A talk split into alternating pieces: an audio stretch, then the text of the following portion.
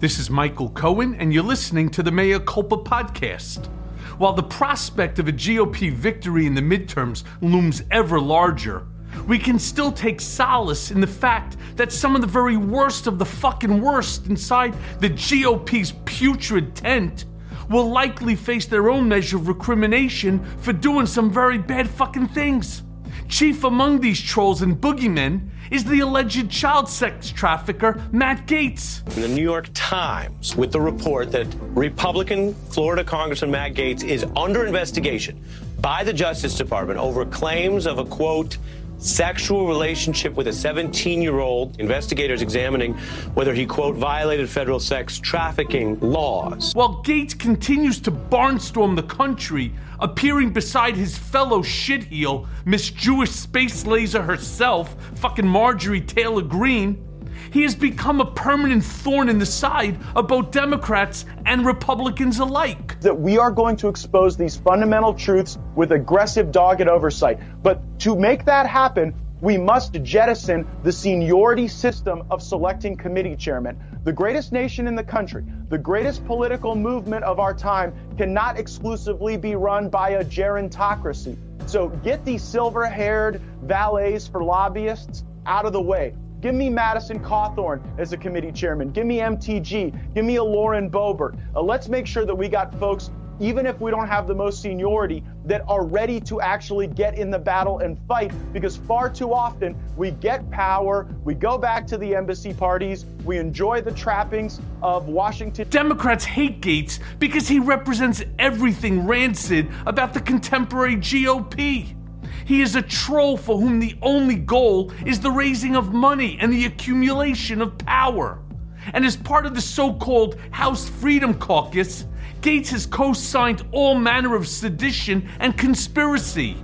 Republicans hate Gaetz because he holds a mirror up to those who think they somehow exist above the fray. Well, sorry guys, you're all fucking rotten, but Gaetz occupies a special space in hell. Now, check this out. Big Joe Ellicott, a former Florida shock jock with potentially key information about the sex trafficking ring involving Gaetz, has pled guilty in federal court.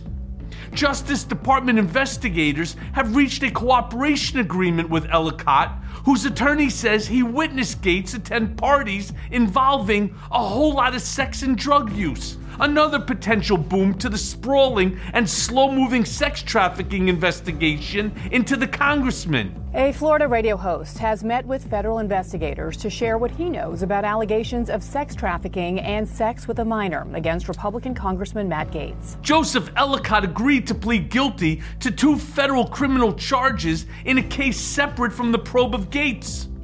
But Ellicott also has been talking with the Justice Department investigators, examining whether the congressman committed sex trafficking of a minor, according to court documents and Ellicott's attorney, Joe Zwick. Ellicott's plea agreement requires him to cooperate fully with the government as they explore other potential crimes. Attorney tells CNN his client has met with federal investigators to share what he knows about allegations against Gaetz, including sexual contact with a minor, sex trafficking, and obstruction of justice. Ellicott is cooperating with investigators again after he pleaded guilty in a separate bribery scheme. He's also pleaded guilty to conspiracy to commit wire fraud and uh, pleaded guilty to distribution of a controlled substance. It should be noted that Ellicott has not been called to testify yet, but he his information could serve uh, to corroborate some of the testimony of a man named Joel Greenberg. He's a one-time close friend of Gaetz's. He's a former Florida tax official who has also been cooperating with authorities after pleading guilty to several charges last year. Some of those charges include uh, that he knowingly solicited and paid a minor for sex. Now, Zwick said Ellicott was a friend of a person close to Gaetz, and because of that, he attended events or heard conversations involving the congressman that are of interest to investigators. Zwick said those events were basically like, like what you'd expect at a college frat party, adding that Ellicott witnessed sex, drugs, and a whole lot of it. Let's have a bachelor party with chicks and guns and fire trucks and hookers and drugs and booze. Yeah, yeah, yeah. All the things that make life worth living for. Ah! Federal prosecutors have been investigating Gaetz for possible sex trafficking for more than a year and lining up possible witnesses, although the congressman has not been charged with any crimes and has repeatedly denied wrongdoing.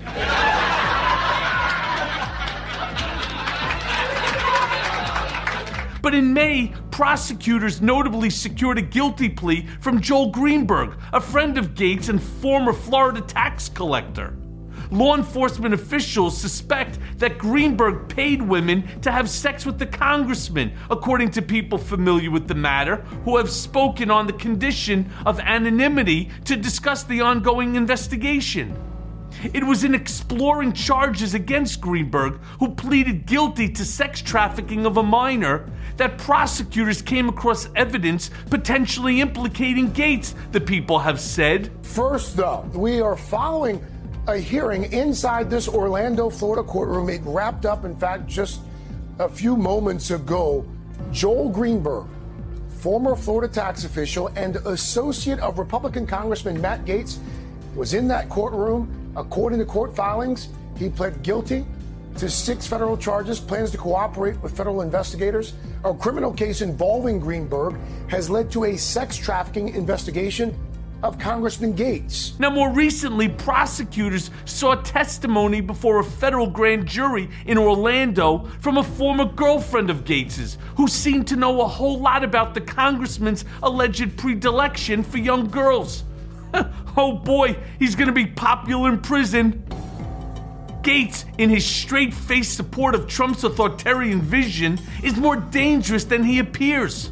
His support for the imprisonment of January 6 committee members, for example, places him firmly in the corner of the extremists along with other strange bedfellows like Newt Gingrich and the serpent Steve Bannon. Uh, you're going to have a Republican majority in the House and Republican majority in the Senate.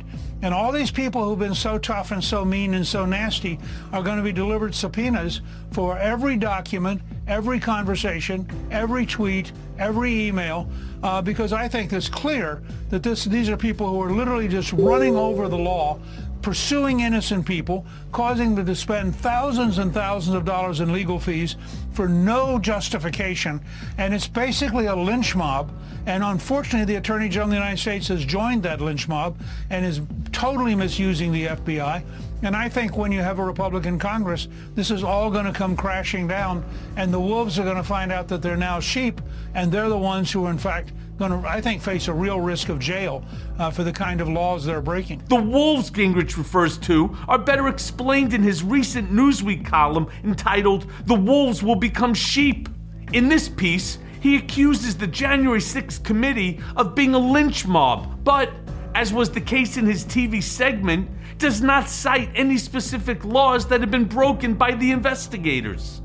The closest he comes to making an actual indictment is to say that the January 6th Select Committee is in the process of potentially bankrupting scores of Americans who worked for or supported President Trump. They face financial ruin defending themselves against the committee's attack. In his appearance Monday on Steve Bannon's fucking podcast, Gaetz predictably said, You know what? Newt's right. We are going to take power. And when we do, it's not going to be the days of Paul Ryan and Trey Gowdy where the Republicans go limp wristed, where they lose their backbone and fail to send a single subpoena. No, it's going to be the days of Jim Jordan and Matt Gaetz and Marjorie Taylor Greene. And you know what? We're going to get answers, real answers about what, about what happened in the election, answers about the Wuhan Institute of Virology, and certainly answers about a Department of Justice and a national security apparatus that has gone totally off the rails. They have become the enforcement wing of the Democratic Party. The entire country knows it. And you know what? We need honest, fair, real application of the laws in our country. We're not getting that now. And frankly, we weren't really getting it at the DOJ under President Trump. There's a lot of swamp left to be drained, and I can't wait to get the gavels in our hands, to get the subpoenas ready to go, and to get these answers for the American people. On Monday, Bannon also floated the idea of impeaching Joe Biden. It's probably just a matter of time before both ideas, Gingrich's and Bannon's, are the default position of Republicans running for office. The former Republican Speaker of the House, Newt Gingrich, uh, made some rather shocking comments uh, about the House Select Committee investigating the January 6th insurrection, saying that they will potentially face jail time if Republicans take the House. Uh, this fall. Uh, Get the fuck out of here. Gingrich is well aware that using political power to lock her up, as it were, is the stuff of banana republics and authoritarian regimes. In his The Wolves Will Become Sheep column, seemingly oblivious to the irony, Gingrich compares the January 6th committee to some of history's most vindictive. Think of Joseph Stalin killing his rivals. Think of the Castro brothers torturing, imprisoning, and exiling political opponents. Consider the decay of Zimbabwe under Robert Mugabe as political opponents were imprisoned, killed, and exiled, he writes. Recall the ruthlessness of Hugo Chavez in taking over Venezuela. In Gingrich's telling, the January 6th committee are the wolves, and Gingrich is advocating not revenge, but a restoration of the rule of law. Ideas have consequences, and Gingrich is trafficking in a very bad idea. Exiled Republican Representative Liz Cheney summed it up thusly a former Speaker of the House is threatening jail time for members of Congress who are investigating the violent January 6th attack on our Capitol and our Constitution. And she tweeted a response to Gingrich uh, and it said in part, quote, this is what it looks like when the rule of law unravels. And, and, a suggestion that basically Gingrich is just throwing out claims that really aren't based in any kind of fact, that somehow uh, a duly impaneled congressional investigation uh, does not have the ability to conduct oversight, which is exactly what this committee is doing. And we should also point out, Jake, that there has been a lot of litigation about the conduct of this committee already. Uh, the former president, Donald Trump, his allies have gone to great lengths to attempt to sue to prevent the committee from doing their work. So far, the committee has won every single one of those lawsuits. So it's a bit head scratching uh, that the former Speaker of the House would suggest that somehow they're breaking the law. Jake?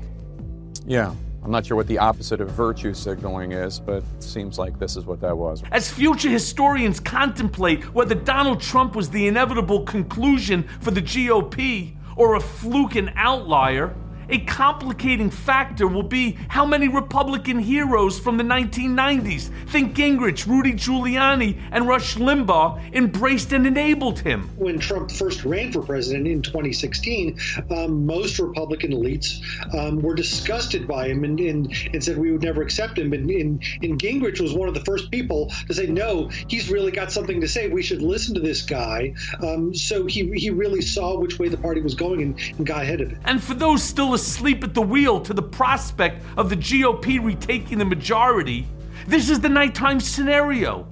The idea that Gaetz, empowered by the authoritarian bluster of Gingrich, is planning for reprisals is a terrifying thought.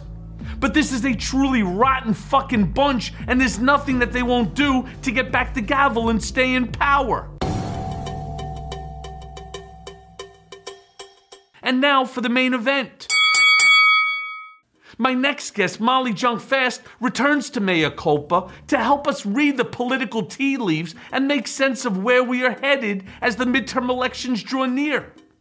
The host of the widely popular New Abnormal podcast and columnist for The Atlantic, Jong-Fast has been a consistent voice of protest as the GOP continues its steady attack on reproductive rights as well as access to the ballot box. Her most recent article for The Atlantic considers the nightmare scenario of a future candidate much worse than Donald Trump. Something I have warned about for years the idea of a smarter, more presentable, less flawed version of Trump capable of ushering in a new era of authoritarianism. Jong-Fast considers this terrifying notion and whether Ron DeSantis or Greg Abbott is that person or just pretenders to the throne. We discuss all this and more on the next Mea Culpa. So let's go now to that conversation. Okay, so Molly, one of the more overlooked headlines this week amongst the subpoenas and the release of Trump's archives was the revelation that Rudy Colludi Giuliani oversaw a vast plot to install a slate of fake electors in seven states. I mean, can you imagine? In seven states. Can you explain to my listeners what they were trying to do and ultimately what happened? Because, as far as I'm concerned, this must be a criminal offense, right? Yeah, I don't know if it's, I mean, it sounds insane and it's certainly immoral. And, you know, some of this stuff, it's interesting. It's like there's such a high bar for criminality when it comes to these kind of crimes. I think because they're not perpetrated all that often, but you see a lot of times, uh, for example, like uh, there, you know, I was reading something that said that there, there's, you know, there's a question about what the, whether or not Trump saying to Raffensperger, "Find me those eleven thousand votes," is criminal, right? Because there, you know, is if he thinks he actually won, it might not be. So I don't know. Ultimately, I mean, it would seem as I mean, the the thing that always sort of shocks me is like Rudy was raided by the FBI and remember his office and his house were raided by the FBI and and that was months ago and we haven't really seen anything with that and I'm I'm I'm sort of I, I just I'm curious to know why we haven't. I mean, what do you think is happening with Merrick Garland? You know, look, we're we're very critical of Merrick Garland. I'm not only critical of him here on the podcast, but I'm also critical of him on television. Last night I was on uh, on MSNBC, the day before that on CNN. And I'm very critical of Merrick Garland in the fact that we're coming off of four years of an administration that weaponized the Justice Department, that saw fit in order to come down with the full force and weight of the U.S. government, of our Justice Department, when they remanded me back to prison, including when I was first sent to prison. You know, we talk about, you brought up a really good point, whether it is or it's not uh, a crime, whether he thought it was or he wasn't. I wish that they would insert a small amount of the force and effect that they employed upon me when they gave me 48 hours. Now, they raided Rudy's home. I was actually outside on Madison Avenue walking to the park when I saw all of this shit going on in front of his building. And I, of course, I had to, I see all this stuff in front of Rudy's building. I figured it has to be, you right. know, him. And if it's not him, I know a few people that live in the building. So I wanted to see what right. was going on. So I oh, walk oh, it has over. to be Rudy. I know that building. I mean, everyone else is 80 years old there. I mean, they're not having the FBI. I mean, do you think of anyone else who lives in that building who has who would have well everybody in that building is not 80 years old my friends that are there my age that live there but i do have to say not they're FBI. not rudy Colludi, right. Right. they're not fbi material to put to put this into perspective i see them all walking out with boxes and the friend who i know who lives in the building said yeah because um, you know he lives in the same line as rudy Colludi, and he turns around and he says to me yeah they just raided rudy's apartment i was like yes thinking like you, thinking like all of my listeners right now, that something's going to come out of this and it's going to come out quick and that we're going to finally see some action by Merrick Garland. You know, he is so measured in everything. He wants to be the exact opposite of Bill Barr. Now, I'm not saying that he has to be the exact opposite. No, I don't think anyone wants that. Right. Yeah. We need a little Trumpism and the Democratic side. And that needs to be pushed by, and a lot of people yell at me for saying this, it needs to be pushed by Joe Biden and Kamala Harris. They have to basically say to him, we're not telling you to target Trump, to target Junior, Ivanka, Eric, Lara Trump, uh, you know, Rudy, uh, the, the whole mess of these cast of characters. I even said on Alisyn Camerota the other day, I don't want to see Donald Trump go to jail because I politically disagree with virtually everything that comes out of his mouth. I want to see him go to jail because he committed crimes. That's the that's the idea that Merrick Garland has to understand we as not just Democrats, but as Americans. That's yeah. what we need to see. So he needs to stop pussyfooting around all of this bullshit and he has to go on the attack because if not, we look toothless. And that's Right. the worst thing to look when you're going into a midterm election. I also think we need uh, accountability and we need to see trials and we need to see charges and we need to see a narrative. Like there were so many, even if he gets off, which, you know, who knows, it, we still need to see the wheels of justice and that they work on everybody, right? There, there's a whole sense with all of this that white collar criminals are not the same as as as violent criminals and we all know that they are and and i feel like part of what's happening here is that there's this you know i mean if you look at all these people who are i mean roger stone and i mean they're all you know just going to parties and raising money and giving speeches Yeah. Now, you asked a good question as well about whether it is or it's not a crime. One thing that I would be looking at if I was Merrick Garland is um, 18 USCA, which is the crime of sedition, right? And sedition is a criminal offense. In fact, you know, the way it's described is that sedition is an overt conduct such as speech and organization that tends towards rebellion against the established order. And sedition can include, you know, things like commotion, though it doesn't have to be aimed at direct uh, and open violence against the laws. As far as I'm concerned, that's certainly a charge that can and should be raised. You know, just take it, you know, they're revolting, they're inciting against government. We all know they went there.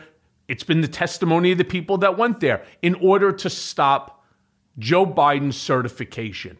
All right. That's an act of Congress. They tried to stop it. As far as I'm concerned, it was done via speech and via organization at the Ellipse rally.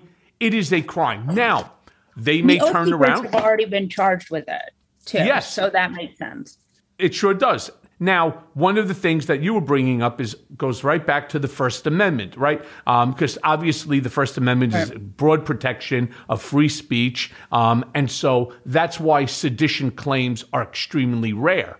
However, however, now put the son of a bitch under the spotlight, like what they did to me, and bring the full force and effect of the U.S. government, of our uh, uh, Justice Department, bring them into play and watch how fast people start to fold around them. You see, right now, people like Colludi, right? You know, Rudy. They, as you said, they're walking around, they're smiling, he's eating, he's getting fatter by the day. I saw him waddling in the fucking street. It's a it's incredible. And they're raising money. You got the same thing with Death Santis. You got Boebert, Josh Hawley, Ted Cruz, Marjorie Taylor Greene. All of these fucking assholes are raising money still off of the big lie.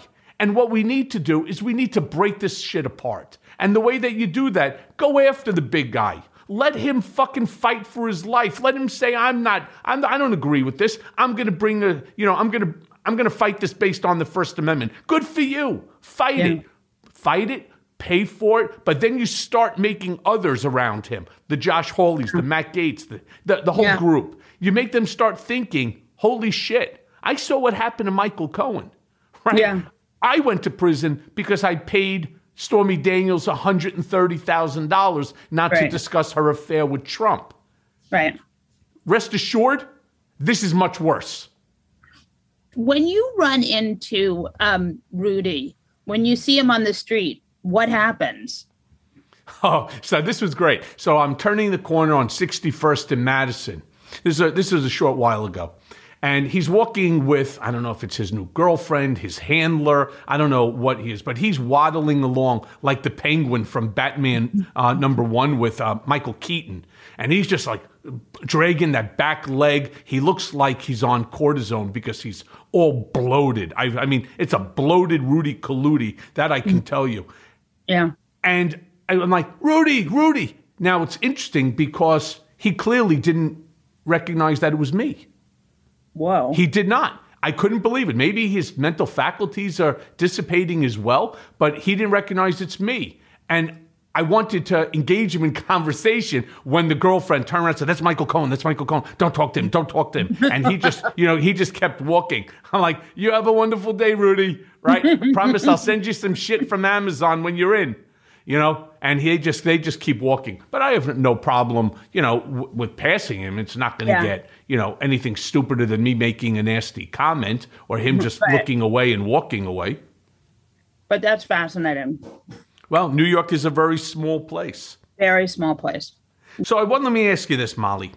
In your recent piece for The Atlantic, you write that Democrats should run on a bold anti-corruption agenda. Would you do me a favor and unpack for my listeners how this could benefit the Democrats in the midterms and ultimately help break that MAGA stronghold? So the idea here is that you have one party that has really decided democracy is not for them. Right? You have state members of state uh state governments sort of deciding that Trump is they would rather side with Trump than with democracy. They don't want free and fair elections unless they are going to win. And even then, and even like the polling that supports this idea that a lot of Republicans don't want democracy, they just want to win. And Democrats have this very tough position, right? Because they are you you can't have only one party in a two-party system want democracy. It sets up a terrible precedent, right? Because you have Democrats wanting to win, but also needing to keep uh, democratic norms.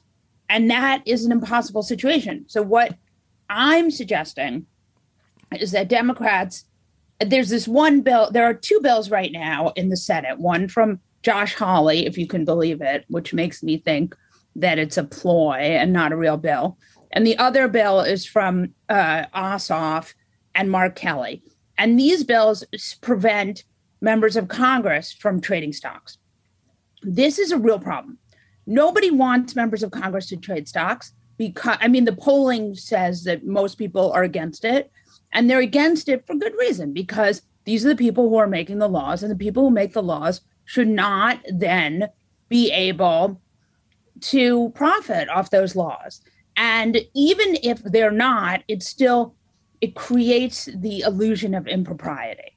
So it may be an illusion, it may be true, but even still, it's bad. It's bad either way. So my idea is that Democrats start with that, with this Ossoff bill, make Republicans have to vote on corruption. Because corruption there is no right or you know there's no right corruption. There's no good corruption. Corruption is not corruption like part like voting should not be a partisan issue. And i think that republicans i mean another problem with republicans is their messaging is so good that they're able to message you know voting is not a partisan issue. Voting should be just you know voting is just voting. You want people to vote. Being pro democracy is not partisan. But republicans have made it partisan. And so my idea is that democrats run on this bold anti-corruption agenda which includes banning stock trading. Yeah, well, I mean that's just a whole nother question that I can go into, or it's a whole nother topic that I can go into. That I don't think that there's a Republican, a Democrat, or an independent, other than those in Congress who are taking advantage of it, that turn around and believe that members of Congress should be allowed to insider trade because that's Yeah. what it is. It's insider trading. If I'm the guy, didn't Chris Collins of New York go Yes. to prison for exactly that? Right? Yes. And yet, also, I remember about six or seven years ago, they actually changed that rule that members of Congress cannot insider trade. yeah Well, what is this? It's the exact same thing. So I know, obviously, you know, being a Democrat, I, I find it offensive. I find it offensive it's if, it, if it's a Republican doing it. I find it mm-hmm. equally offensive if it's a Democrat or an independent. I have a real problem with insider trade. You're not supposed to run for the purpose of going to Washington to line your pockets. That's that mm-hmm. should really only be left for Donald, right? Yeah. Um, I mean, that's that was his his entire intent. And what? and his kids and of course it's it's same thing i mean they're they're mini donald bots you know they they copy their father's stupidity they behave or they're trying to behave just like their father and um obviously we see it's not going to work out well for anybody but yeah i don't know if you saw this but there's a gallup poll that just came out and it's making predictions for the midterm elections as well as even for the general elections a little bit more shaky because historically there's always been a seven to nine point advantage for Democrats uh, in terms of the populace and how they vote. It's somewhere like 49% in 2021, something like that, versus 42% of Republicans. But we're not seeing that. After the fourth quarter of 2021, Gallup came out and they actually changed the numbers that 29% of Americans identify themselves as Democrats, 27% identify themselves as Republicans, and 42% as independents. Now, I was listening to this on television uh, the other day, and uh, a pollster came out and kind of tried to explain it. We don't know how these independents are ranking. Are they Democrats that just turn around and say, listen, I, I, need to be independent. We just came off of fucking four years of lunacy. Right now, right. Joe Biden, um, you know, is somewhat on the unpopular line, right? As mm-hmm. opposed to where he was when he first took office. A lot of this is not his fault. Some of it is his fault. Um, obviously, where we are, where we're at right now with the Omicron virus is a reason for the decline in his popularity. It's affecting. Um, it's affecting business. It's affecting our country. We're seeing mortgage rates and we're seeing interest rates, you know, rising for the first time in a long time. But the reason we have Omicron is because there's still a slew of people that just fucking refuse to get vaccinated. Yeah, right. if everybody was vaccinated and boosted, you would have a de minimis now number of individuals spreading this Omicron. Okay, and even if you did, so for 24 hours, you have a flu. That's part of Joe Biden's, you know, problem right now. And yeah, I get it. Nobody in Washington wants to acknowledge when something is wrong.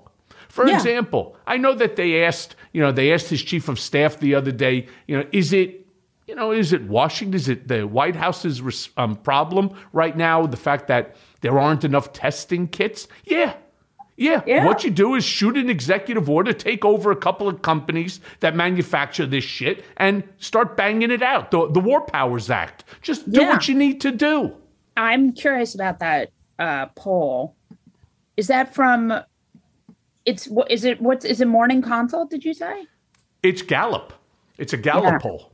Yeah. That's um. Yeah. So no, I. I mean, I. uh no, I think it's really, I think it's it's a real problem, and I mean, I think that we need people to think a little bit differently in DC. I also think fundamentally that one of the biggest problems Democrats have is that they don't have the kind of messaging discipline or uh, messaging arm that Republicans have. I mean, Republicans are so disciplined. For example, when Biden did that press conference, which was a very long press conference, almost two hours, he had uh, he said at the end of the press conference that he was worried about the midterm elections and whether they would be free and fair, because these Republican state uh, electors are are saying they're not going to make it free and fair.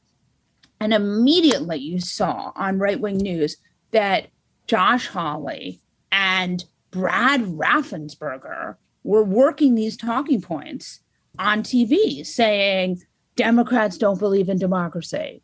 Fucking bullshit. But it was a sort of like brilliant play on their part to have their messaging aligned and to project the what is the opposite of the truth. So I mean, you know, Democrats are outmatched in that way. Their messaging is very disciplined. Yeah, Democrats want to they want to only tell the truth. They want to be soft in terms of how they project their their statements whereas Republicans have now learned yeah. from Donald Trump so clearly they have now attended Trump University. Yes. What it means to fucking lie and lie with impunity to the American people. No, Democrats don't believe in, you know, preventing people from going to the ballot box. That's actually the Republicans. But what yeah. they do is they just go and they say it. And then all of a sudden you have Fox News and OAN and Newsmax and, you know, all of these other various, you know, right wing um, conspiracy nut jobs, and they just keep promoting yeah. the same statements over and over. Now, all of a sudden, de- Democrats are defending something which is not true, and you know that you can never you can never defend a lie, right? And it's yeah. it's really it's, it's problematic. It's and I also think you know Republicans have a whole messaging arm that's very successful, from Fox News to uh, OAN to Newsmax I mean, they're just much better organized when it comes to that. You have mainstream media that's trying to be truthful, and you have right wing media that's trying to stack the deck. And those are the choices. Yeah, it's true. Now, let's just talk for a moment about the midterms. Because I'm asking all of my guests how they're feeling about the upcoming elections and what they're prognosticating. How terrified are you of the GOP retaking the majority? Because me personally, I'm fucking petrified.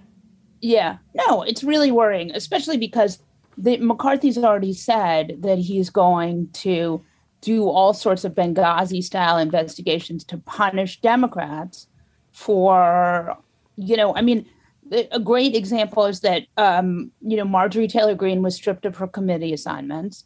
And now um, McCarthy saying, well, he's going to strip, you know, whoever Democrat of their, you know, he's going to go after the Democrats as a way of getting back at them for holding Marjorie Taylor Greene accountable. And it's funny because it shows how crazy the Republican Party has gotten. Because even a few years ago, when you had uh, Steve King from Iowa, who was a real white supremacist, um, and shared white supremacist talking points and really acted in a pretty horrendous way. Even then, the Republicans still took him off committee assignments. Now, Republicans are so partisan that they won't even hold their own people accountable for something they did.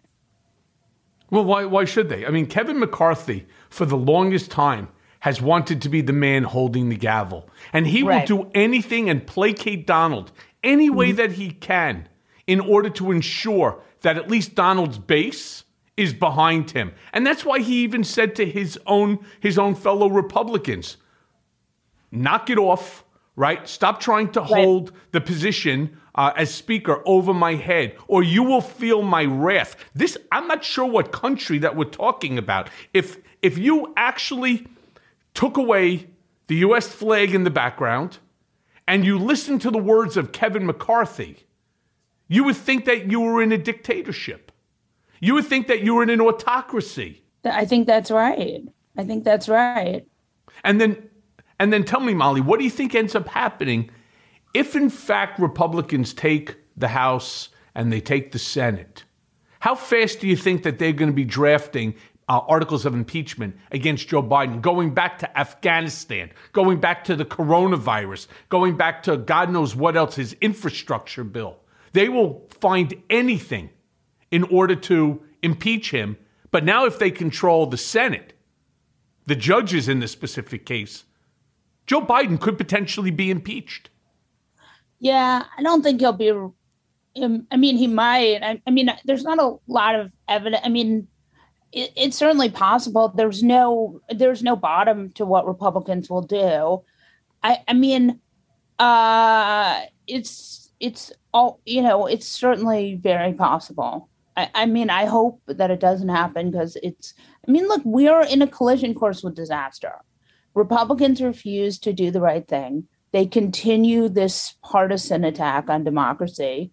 They're installing you know more and more people at the state level. They're telling their people to get violent. They're con you know there's just a lot of you know, you can't have one sane party in a two party system. You have to have two. And so I don't know what happens, but it looks like we're in a collision course with disaster. I hope it doesn't happen, but it seems like that. Okay, and what do we do in order to stop it? Or at least let's make let's not stop it. You can't stop this Republican nonsense from taking place. But there has to be a way that we could divert this train so that it's not a full head on collision to a wall. I mean, the more seats Democrats can keep in the House and the de- redistricting. I mean, remember, we thought Democratic redistricting would be the end of the Democratic Party, and ended up being okay. So, if Democrats keep seats in the House, and and look, there are good. I mean, here's a bright spot. If you're going to look at the bright spot of this, Democrats are upset. Biden hasn't passed everything he wanted to pass, but Democratic redistricting didn't kill the House. Like Democrats can still it's not like they lose 57 seats. You know, they still have a possibility if they wanted to of being able you know it's it's it's almost the same as it was. So the redistricting hasn't killed democrats. And then the other thing is you have trump. And trump is very bad for the republican party right? He does crazy crazy stuff he won democrats georgia two senate seats in georgia so the good news is, especially now, he's already started making insane endorsements, right? He made, you know, he endorsed Sean Parnell because the son told him to. That guy dropped out, right? Because he beat his wife. I mean, or allegations that he beat his wife. So we have a real situation. There are, can be crazy, crazy candidates. And we see the Republican Party, like, you know, some of these candidates are completely insane, right? Like, uh, in Ohio, you have JD Vance trying to prove to everyone that he's a MAGA. I mean, it's a real race to the bottom. So, you know, voters mostly want people who are sort of in. I mean, it's not always true, but a lot of these voters, like Ohio, is you know is a swing state. So they elected Sherrod Brown. There's a place for a sensible Democrat, and Sherrod Brown is actually pretty liberal. So, uh, you know, Trump could lose the Senate for Republicans. And he could also mess up the House for Republicans. And I think if Democrats are smart, they focus on that and how crazy and anti democracy the Republican Party has gotten. And they go in there in those state races and they um, support all of those members of Congress. Yeah, look, I understand that people are angry with Joe Biden. I'm not 100% certain I understand why. No, I'm not. Right. I mean, I think it's the pandemic. I mean, I think it's people are mad that the pandemic is still going, which okay, again, I totally agree. Sucks, I totally agree. And, and Republicans think, need to turn around and they need to help in order to get everyone vaccinated. Yeah. And then the other thing I think people, the inflation is very tough. And remember, inflation is something where it makes people you know i think the two biggest things that are going on are are the inflation and the pandemic. And you can't it's very hard to um it, it, inflation is something that he can't quite fix. He can do some things to make it a little bit better. Um and and also with the the pandemic you know if you have you know, 40% or 37% of all Republicans saying, I will never get vaccinated because Tucker Carlson's telling them not to, you know, that's an impossible situation too. So I think those are the two biggest things. And I'm not sure it's that people are angry at Biden quite, I mean, I think, and then there are certainly ideological people who are very disappointed that he hasn't done some of the things that they hoped he would. Um, but I do think largely people are just very fried from the pandemic and and and pretty unhappy. Yes, but we have there are there, there is anger towards Joe Biden. I hear it mm-hmm. from people who are friends of mine, both on the Republican and the Democratic side. Each one has something to pick about him. And I keep saying to them, he's one year into the term. One year. I understand he made a lot of lofty promises. Okay, that's politics. But he's doing Many of them, and he's doing many of them while we're in the face of this pandemic, while we're in the face of the economy going through a real change because of the pandemic. And people just don't want to give him a chance, allow him more than one year. I just don't understand. Everybody wants everything one, two, three. We've we've become like a Google society. You know, you turn around and you ask a question, you type in uh, an issue, and you have the answer in a thousandth of a second. Well, unfortunately, when you have Republicans that are fighting you tooth and nail on anything and everything, including a pandemic relief package, and then you have people like Manchin and Sinema that are going against you on voting on the Voters' Right uh, Act. I mean, this is this incre- it's impossible for anyone to get anything accomplished unless you're Donald Trump and you decide, fuck Congress, fuck the Senate. I'm going to do right. everything I want by executive order. Biden doesn't want to play that game. And this is where I say Democrats are angry at Biden. It's time for the man to take the fucking gloves off, right? He turned around, he said to Donald, right? You, really? You you want to fight with me? He goes, I'll put you on your fat ass, right? Take the fucking gloves off and let's knock fucking Trumpism onto the ground once and for all. Because Trump has been described by myself, starting with, he's a fucking cancer. And if you have like an osteomyelitis of the pinky, what are you going to do? You're going to let it take over your whole body and kill you, or you cut the pinky off. Take it off. Right. You have to kill Trumpism because Trumpism will ultimately end democracy. Yeah, no, I agree. I, you know, I, I agree for sure. Well, Molly, let me ask you this then. You recently tweeted about the fact that even the assault on basic reproductive rights may not be enough to marshal enough voters on election day to flip the tide in the in, you know in this midterm elections coming up. At one point, this was a wedge issue that could incite the base and drive out um, a turnout. Why not anymore? So I would say I I don't think that's right. I actually think that it can drive turnout. I think that one of the reasons why I tweeted that piece was because I'm very pissed off about it because it was a bunch of uh, political consultants, many from the right, saying that they thought abortion wasn't a winning issue for Democrats. And we know that 60% of Americans support some kind of abortion. That is, you know, you can't get Americans to agree on anything, but they agree on that. So I actually think it really is a winning issue. I think people want to be able to have agency over their bodies, and if they need to have an abortion, to be able to get an abortion. So I am actually very, I think Democrats should be more focused on this. And I think this is a winning issue for them. Also, the other thing is it's a right, a constitutional right that women have had for a long time, almost more than 50 years, that's being taken away because Donald Trump installed three conservative justices. I mean, it's preposterous. Like that's not okay. And and Democrats should be fighting this. You know, it's funny because over the course of my tenure with Donald, this topic came up. It came up before he ultimately decided to announce that he was going to run. And he asked me, "Are you are you pro-abortion or anti-abortion?" And I said, "I'm pro-abortion. I believe a woman should have the right to do what she wants with her body." And I said, What about you? He goes, Yeah, me too. He goes, But truth? He goes, I don't give a shit. He goes, What right. does it have to do with me? He, go, he yeah. goes, You know, I, I don't like the topic. It's like, um, and this is how he described it it's like being asked a question Do you beat your wife on Mondays or Tuesdays?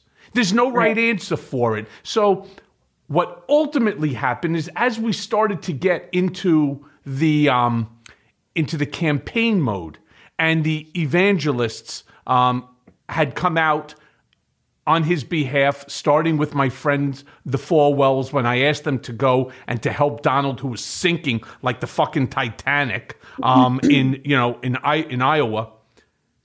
It's extremely important to them.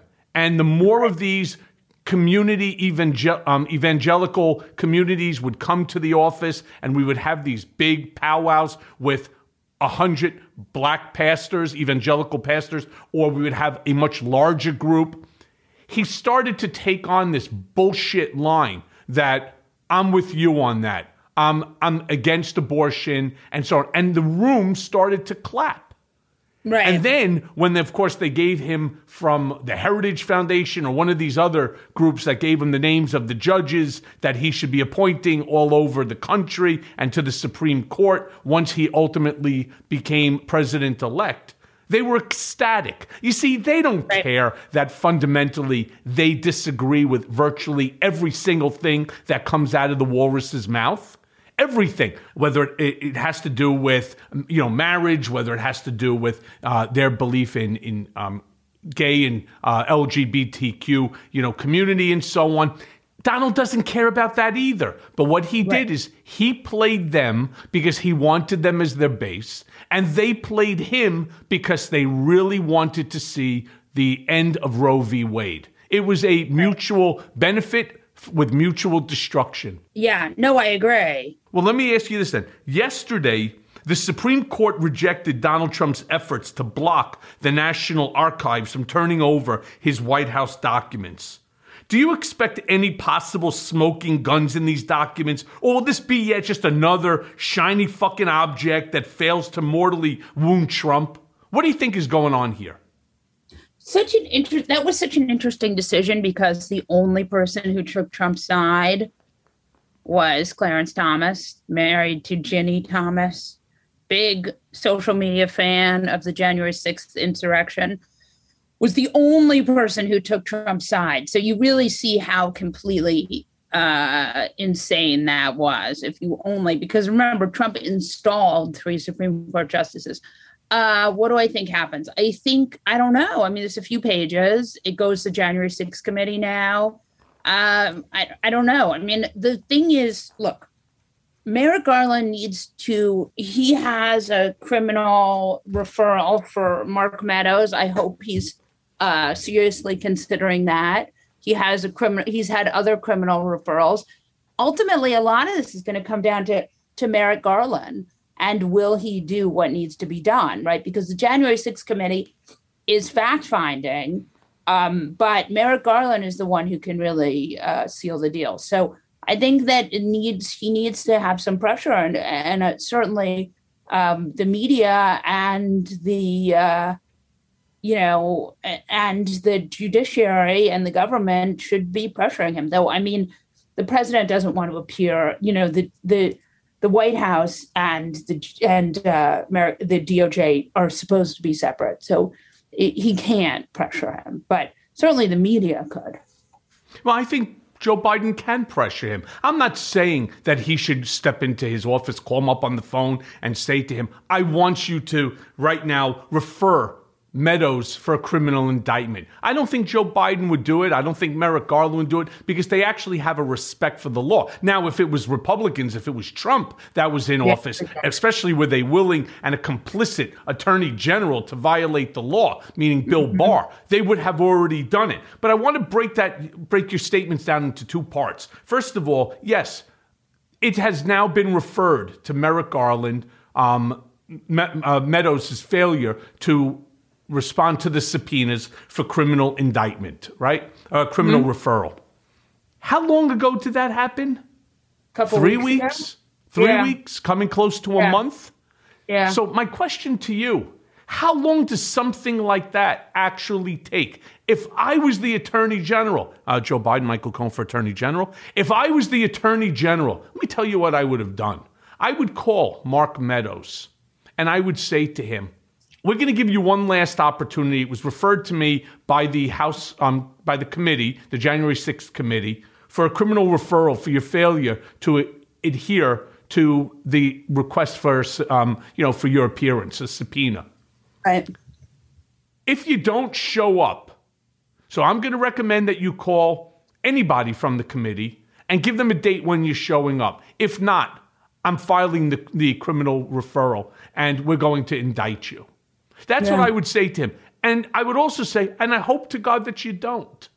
Because yeah. by him not acting swiftly onto it, by not acting swiftly, he's actually empowering every other asshole to turn around and to say, subpoena, I'll wipe my ass with that subpoena and mail it back to you without even postage, so you have to pay for it.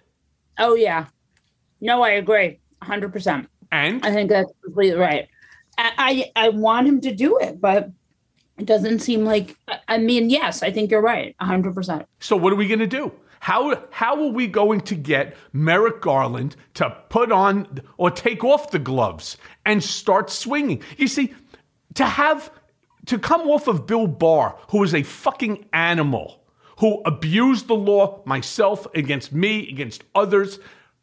Now you have a guy who doesn't want to do anything? Well, I want to show that we're different. You're showing that we're toothless, and you're going to cause the loss of the Democrats, the House and the Senate, because nobody thinks anything is going on. We're going to lose the House and the Senate. You're going to lose the White House as well because they will impeach Joe Biden.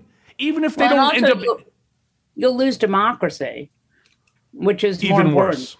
Yep, I, I agree with you. And then when we were talking about, for example, the um, the Supreme Court rejecting, you know, Trump's uh, turning over the White House documents, claiming that he has executive privilege. This is the point I'm trying to make. The point that you're making as well. They'll do and say anything that they want in order to get what they want. Yeah. Doesn't any hasn't anybody explained to Trump? Maybe if he's listening to the show, I can explain it to him. Molly, you can help me to explain it to him. You're not the executive. You're no longer Right. the president. You are the former defeated president. And I say defeated because how many times in US history has a incumbent president lost? Very Carter? Right? You really have to be just fucking worthless to Yeah. lose because Americans really don't want to change the president every four years. They're happy to see eight years. And generally, you know, the incumbent knows he's going to win, right?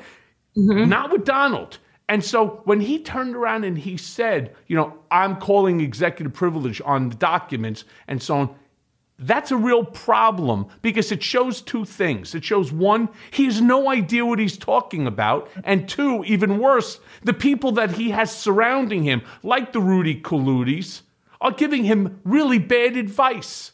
And that Yes. advice, if in fact it comes to fruition, is really puts democracy in peril. But then there's even more. There's even more. There's few. You claim that there were only a few pages. That's only a few that have been released right now. There's thousands of documents that will ultimately be released. And yes, I'm extremely happy that the Supreme Court judges who Trump nominated didn't see fit to protect him and to use their office as a member of the Supreme Court to protect him. That's not what they're there for. No, I mean, I, that was the one of the few hardening things I've seen recently was that the Supreme Court did not, because you know Gorsuch and Kavanaugh and Amy Coney have done some pretty like they've voted for some very conservative things. So I was impressed at least that they didn't support that. Of course, it shows how insane it is that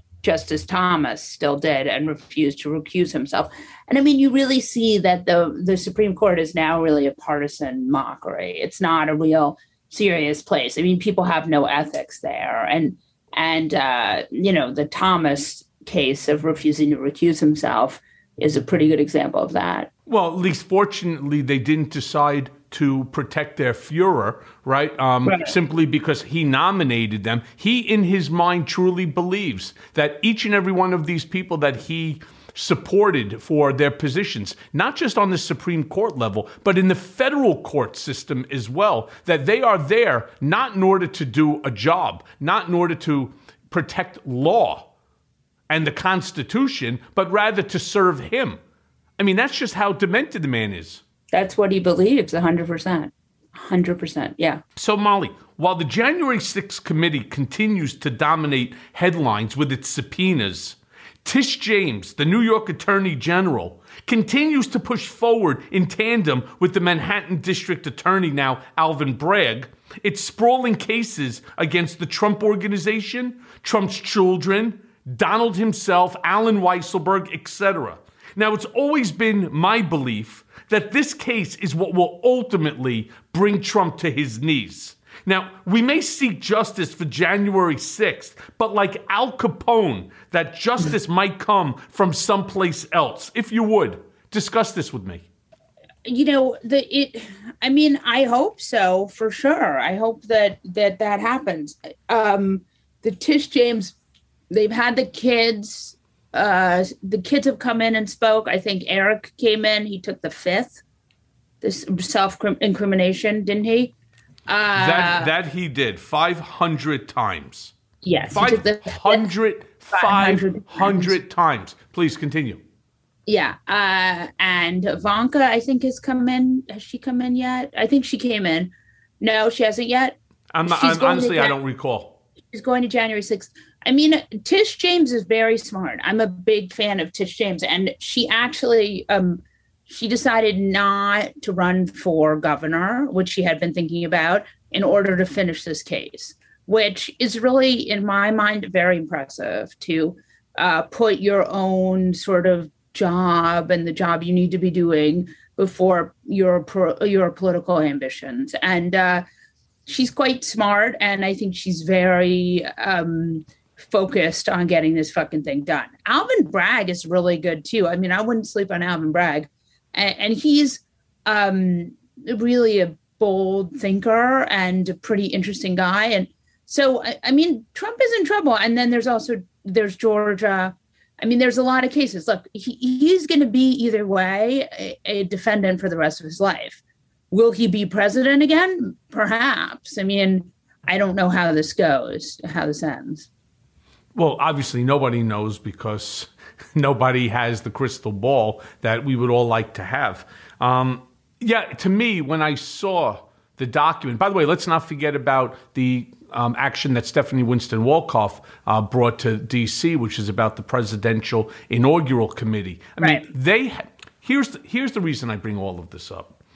So let's just break it down for a second. Tish James's case against Trumporg, Donald Weisselberg, the kids, etc. That's all based in a civil matter. That's right. monetary. Right. And we know two things about Donald. He cares about himself and he cares about money. After that, there's nothing else that he cares about, right? So this case, this case is really important because Donald and his net worth are synonymous to one another. Without his net worth, who's really Donald Trump? He's some guy with a shitty comb over, right? That just says stupid things like the crazy uncle that gets drunk at Thanksgiving and comes to your table and says dumb shit. That's Donald, right? But now, couple that because you're right. Tish James is one smart cookie. Right. And now that, you know, so is Cy Vance, though I wish Cy would have done more before leaving, but now we have Alvin Bragg in. And yeah. I can't tell you because I don't know him, what I think about him, but I do know that the same people that were involved in this district attorney case here in New York are the same people that are remaining there. It's not as if Alvin Bragg came in right. and turned around and said to like um, Mark Pomerantz, who's running it, who is a RICO specialist. Right from a white shoe firm, right, that was yeah. brought in. He didn't walk away from being a partner in a white shoe firm for X number of years because this isn't going to happen. That's just right. not from me because I have any specific knowledge, just it makes right. perfect sense. Nobody right. walks away from a high paying job to take on something that you're not going to see go to fruition. So I'm curious to see how Alvin Bragg decides, you know, to continue the ball. But the DA's office and the AG's office are working in tandem. Yeah. Tish James has the civil side, and Alvin Bragg now has the criminal side. Yeah. This is a one two punch against all of these folks Donald, Don Jr., Eric, Ivanka, Weisselberg, and many others. And my understanding is from reading this, it was in a um, it was in an article by the New York Times the other day, that what you really have is a dozen people, and I'm I can tell you emphatically, I am one of those 12. But a dozen people have come in and provided testimony to the inflation and the deflation of Donald Trump's assets, as well as his mens rea, the fact that he knew what he was doing. And that's yeah. where the criminal case starts to really get significant. Now, it would be an interesting scenario if one of the kids would turn around and said, My father had no idea about any of this. Or Allen Weisselberg would say, Donald had no idea about any of this, and that they take the rap for him. Now, to me, I don't see that as being realistic. I, I that happening. Yeah, I just don't see. I could see more like Donald throwing Don Jr. under the bus, or throwing Weisselberg, or Donald Bender from Mazars, or somebody else under the bus, claiming this wasn't me. You know, uh, Michael Cohen is the one who did it. He even told you. Wasn't there a time when Don, when Don Sr. was thinking about throwing Don Jr. under the bus? Yeah, that had to do with the district attorney's case against Trump uh, Soho, where Yeah. Don Jr. and Ivanka were being charged with fraud. That there was something like maybe 12% of the units had been sold, and they claimed it was like 62%. But you have to understand when it comes to this whole group of grifters, they don't care about the truth. Truth doesn't matter. The truth is what I think and what I want to say in order to promote myself. Now, Trump would turn around and say, This is bullshit. This is just puffing. All real estate people do this it's one thing if you say you have 12% and then you say, uh, instead you say 15% of the building is sold. Right, even if you even if you bumped it up to 20%, okay. They can turn around and make an argument that it's within a margin of error here or there, right? But when you go so far over, it's no different than the allegations that are brought against Trump by the same two offices where he lied about the size of his apartment, claiming it was worth Right. like over 200 million because it's 33,000 square feet. When in Right. fact, as the developer, as the man with his name on the building, it's in fact 11,000 square feet. And he uses those numbers, puts together the personal financial statement, which I was involved in, in doing along with Allen Weisselberg, sending it off to Mazars for, you know, production.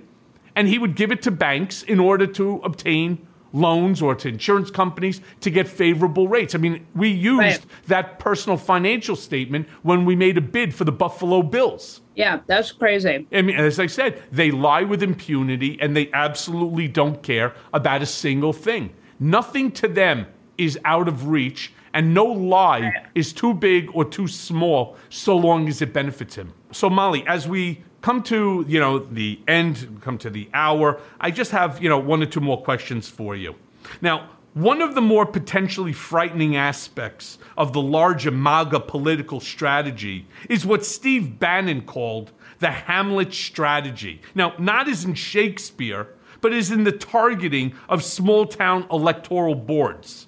They seek to go ci- they literally seek to go city by city, town by town, and take over the mechanics and the infrastructure of local governments from school board seats all the way up to the secretary to the state secretary position, which controls the elections. Now, how successful will this ultimately be? Or is it just more loud, angry hype by Bannon, by the Republicans, and so on?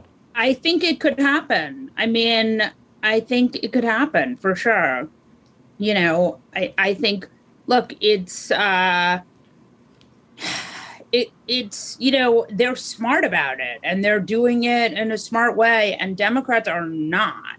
So um yeah, it's well within the range of possibility. It's really scary and for sure Democrats should be paying attention to it. Democrats should be doing it themselves.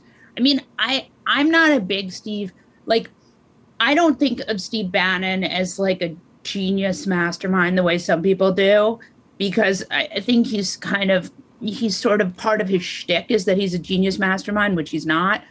But uh, I, I think this is a very smart way to go, and and Republicans have already been doing this for a long time. You know, targeting at the state level. You know, from dog cat. I mean, this is what the Koch brothers did, right? They targeted, you know, dog catchers and and I mean you would have you have big swaths of this country where Democrats don't run because they're so red and and you know you have lots of intimidation and I mean I remember we uh during the during the last midterm there was a candidate who was running against Louie Gohmert in Texas's first district and they didn't the Democrat we had him on the podcast a bunch of times and and they didn't even open the polls in the Democratic area of Texas's first district on time. I mean, you know, there's a lot of hanky panky going on in some of these very red states. So it does not surprise me.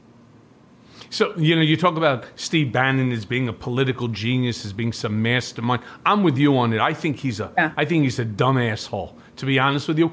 I recall, and you may remember this, March, give or take, it was March of 2017. I went to the White House. I was sitting with Donald, just the two of us in the Oval Office, and I had no choice but to ask him, why in the world did you go ahead and roll out as the very first action that you wanted to do as a president the Muslim ban. Now Right. you could call it whatever you want. I said, you know, you called it as an immigration ban. You and I both know that it was a Muslim ban. And my Yeah. question to you is why? Why would you do it? And you know what his answer was? racism. What? He left it in the hands of Steve Bannon and Steve Miller. And he goes, I know, I know, it didn't really, who are both white supremacists. Even Right. though Steve Miller's Jewish, even his own family won't speak to him. He is a white supremacist. And he said, we'll, we'll get it right the next time. And my question to him at that point in time was, for years now, and I'm talking like over two years. We talked Yeah. about this election. Actually, it was even more than that, going back to 2011 when I first started, you know, um, talking with him about the elections. And what ultimately happened that we wanted to happen was the first bill that he was going to introduce was supposed to be an infrastructure bill. And then I leave you with just this thought, and I leave all of my listeners with this thought. Had Donald Trump rolled out the infrastructure bill instead of relying upon the likes of Steve Bannon and Steve Miller and his daughter and son in law and so on. And had he turned around and not fought the coronavirus, you realize that he would still be president today. He fucked himself. Which is Yeah. hysterical. And he continues to do it on a daily basis. But Molly, let me thank you for joining me today on Mea Culpa. I truly appreciate it. I hope to see you soon Thank you so much. and um, stay in touch. And now for today's Mea Culpa. In reading Molly Jong-Fast's piece in The Atlantic, I can't help but wonder for the future of democracy. I know that sounds alarmist, but the signs of its steady erosion are all around us. The notion that a mainstream Republican figure like Newt Gingrich has taken the red pill and fallen under the sway of MAGA to the point where he's advocating for the imprisonment of January 6 committee members is fucking terrifying. He is giving very vocal approval to the very worst impulses in the GOP. With the midterm elections looming next fall, the idea that these jackals will return to the scene of the crime and draw blood from those seeking accountability by threatening them with prison is terrifying unto itself. Beyond that is the fact that even without Donald Trump, the MAGA train and its authoritarian vision of America continues to barrel forward. Replacing the devil in Donald Trump with a new devil, far more competent, is what I have feared all along. The question now is what do we do? Biden continues to falter, and Democrats are looking very vulnerable. Should we lose the House and Senate, everything we hold dear will be thrown out the window. Kevin fucking McCarthy will be the next Speaker of the House, and Trump will be calling the shots from Mar a Lago. Somebody please wake me up when the fucking nightmare is over. Unfortunately, hiding is not an option. We must continue the fight. Here at Mea Culpa, we're redoubling our efforts to educate my millions and millions of listeners about the political truth of what we are facing. I only hope it makes a difference at the ballot box, which is, in the end, our only possible savior. And thanks for listening. Mea Culpa is brought to you by Audio Up, Midas Touch, and LSJ Media, and it's written and produced by Jimmy Jelinek. Executive producers are Jared Gutstadt, Jimmy Jelinek, myself, Michael Cohen, and Phil Alberstadt. Our editor is Lisa Orkin. It may be a new day politically, but nowadays the landscape is more confusing than ever. Donald Trump may have lost the battle for the presidency, but in many ways, Trumpism is winning the war on the state and local level. Mea Culpa is here to help guide you through the wilderness and keep you informed. And let's face it, we all want Trump, Rudy, and the rest of these seditious traitors to see justice. And folks, it's coming. So stay tuned as I guide you through the twists and turns of the criminal process that will ultimately see them behind bars. Mea culpa. Nothing but the truth.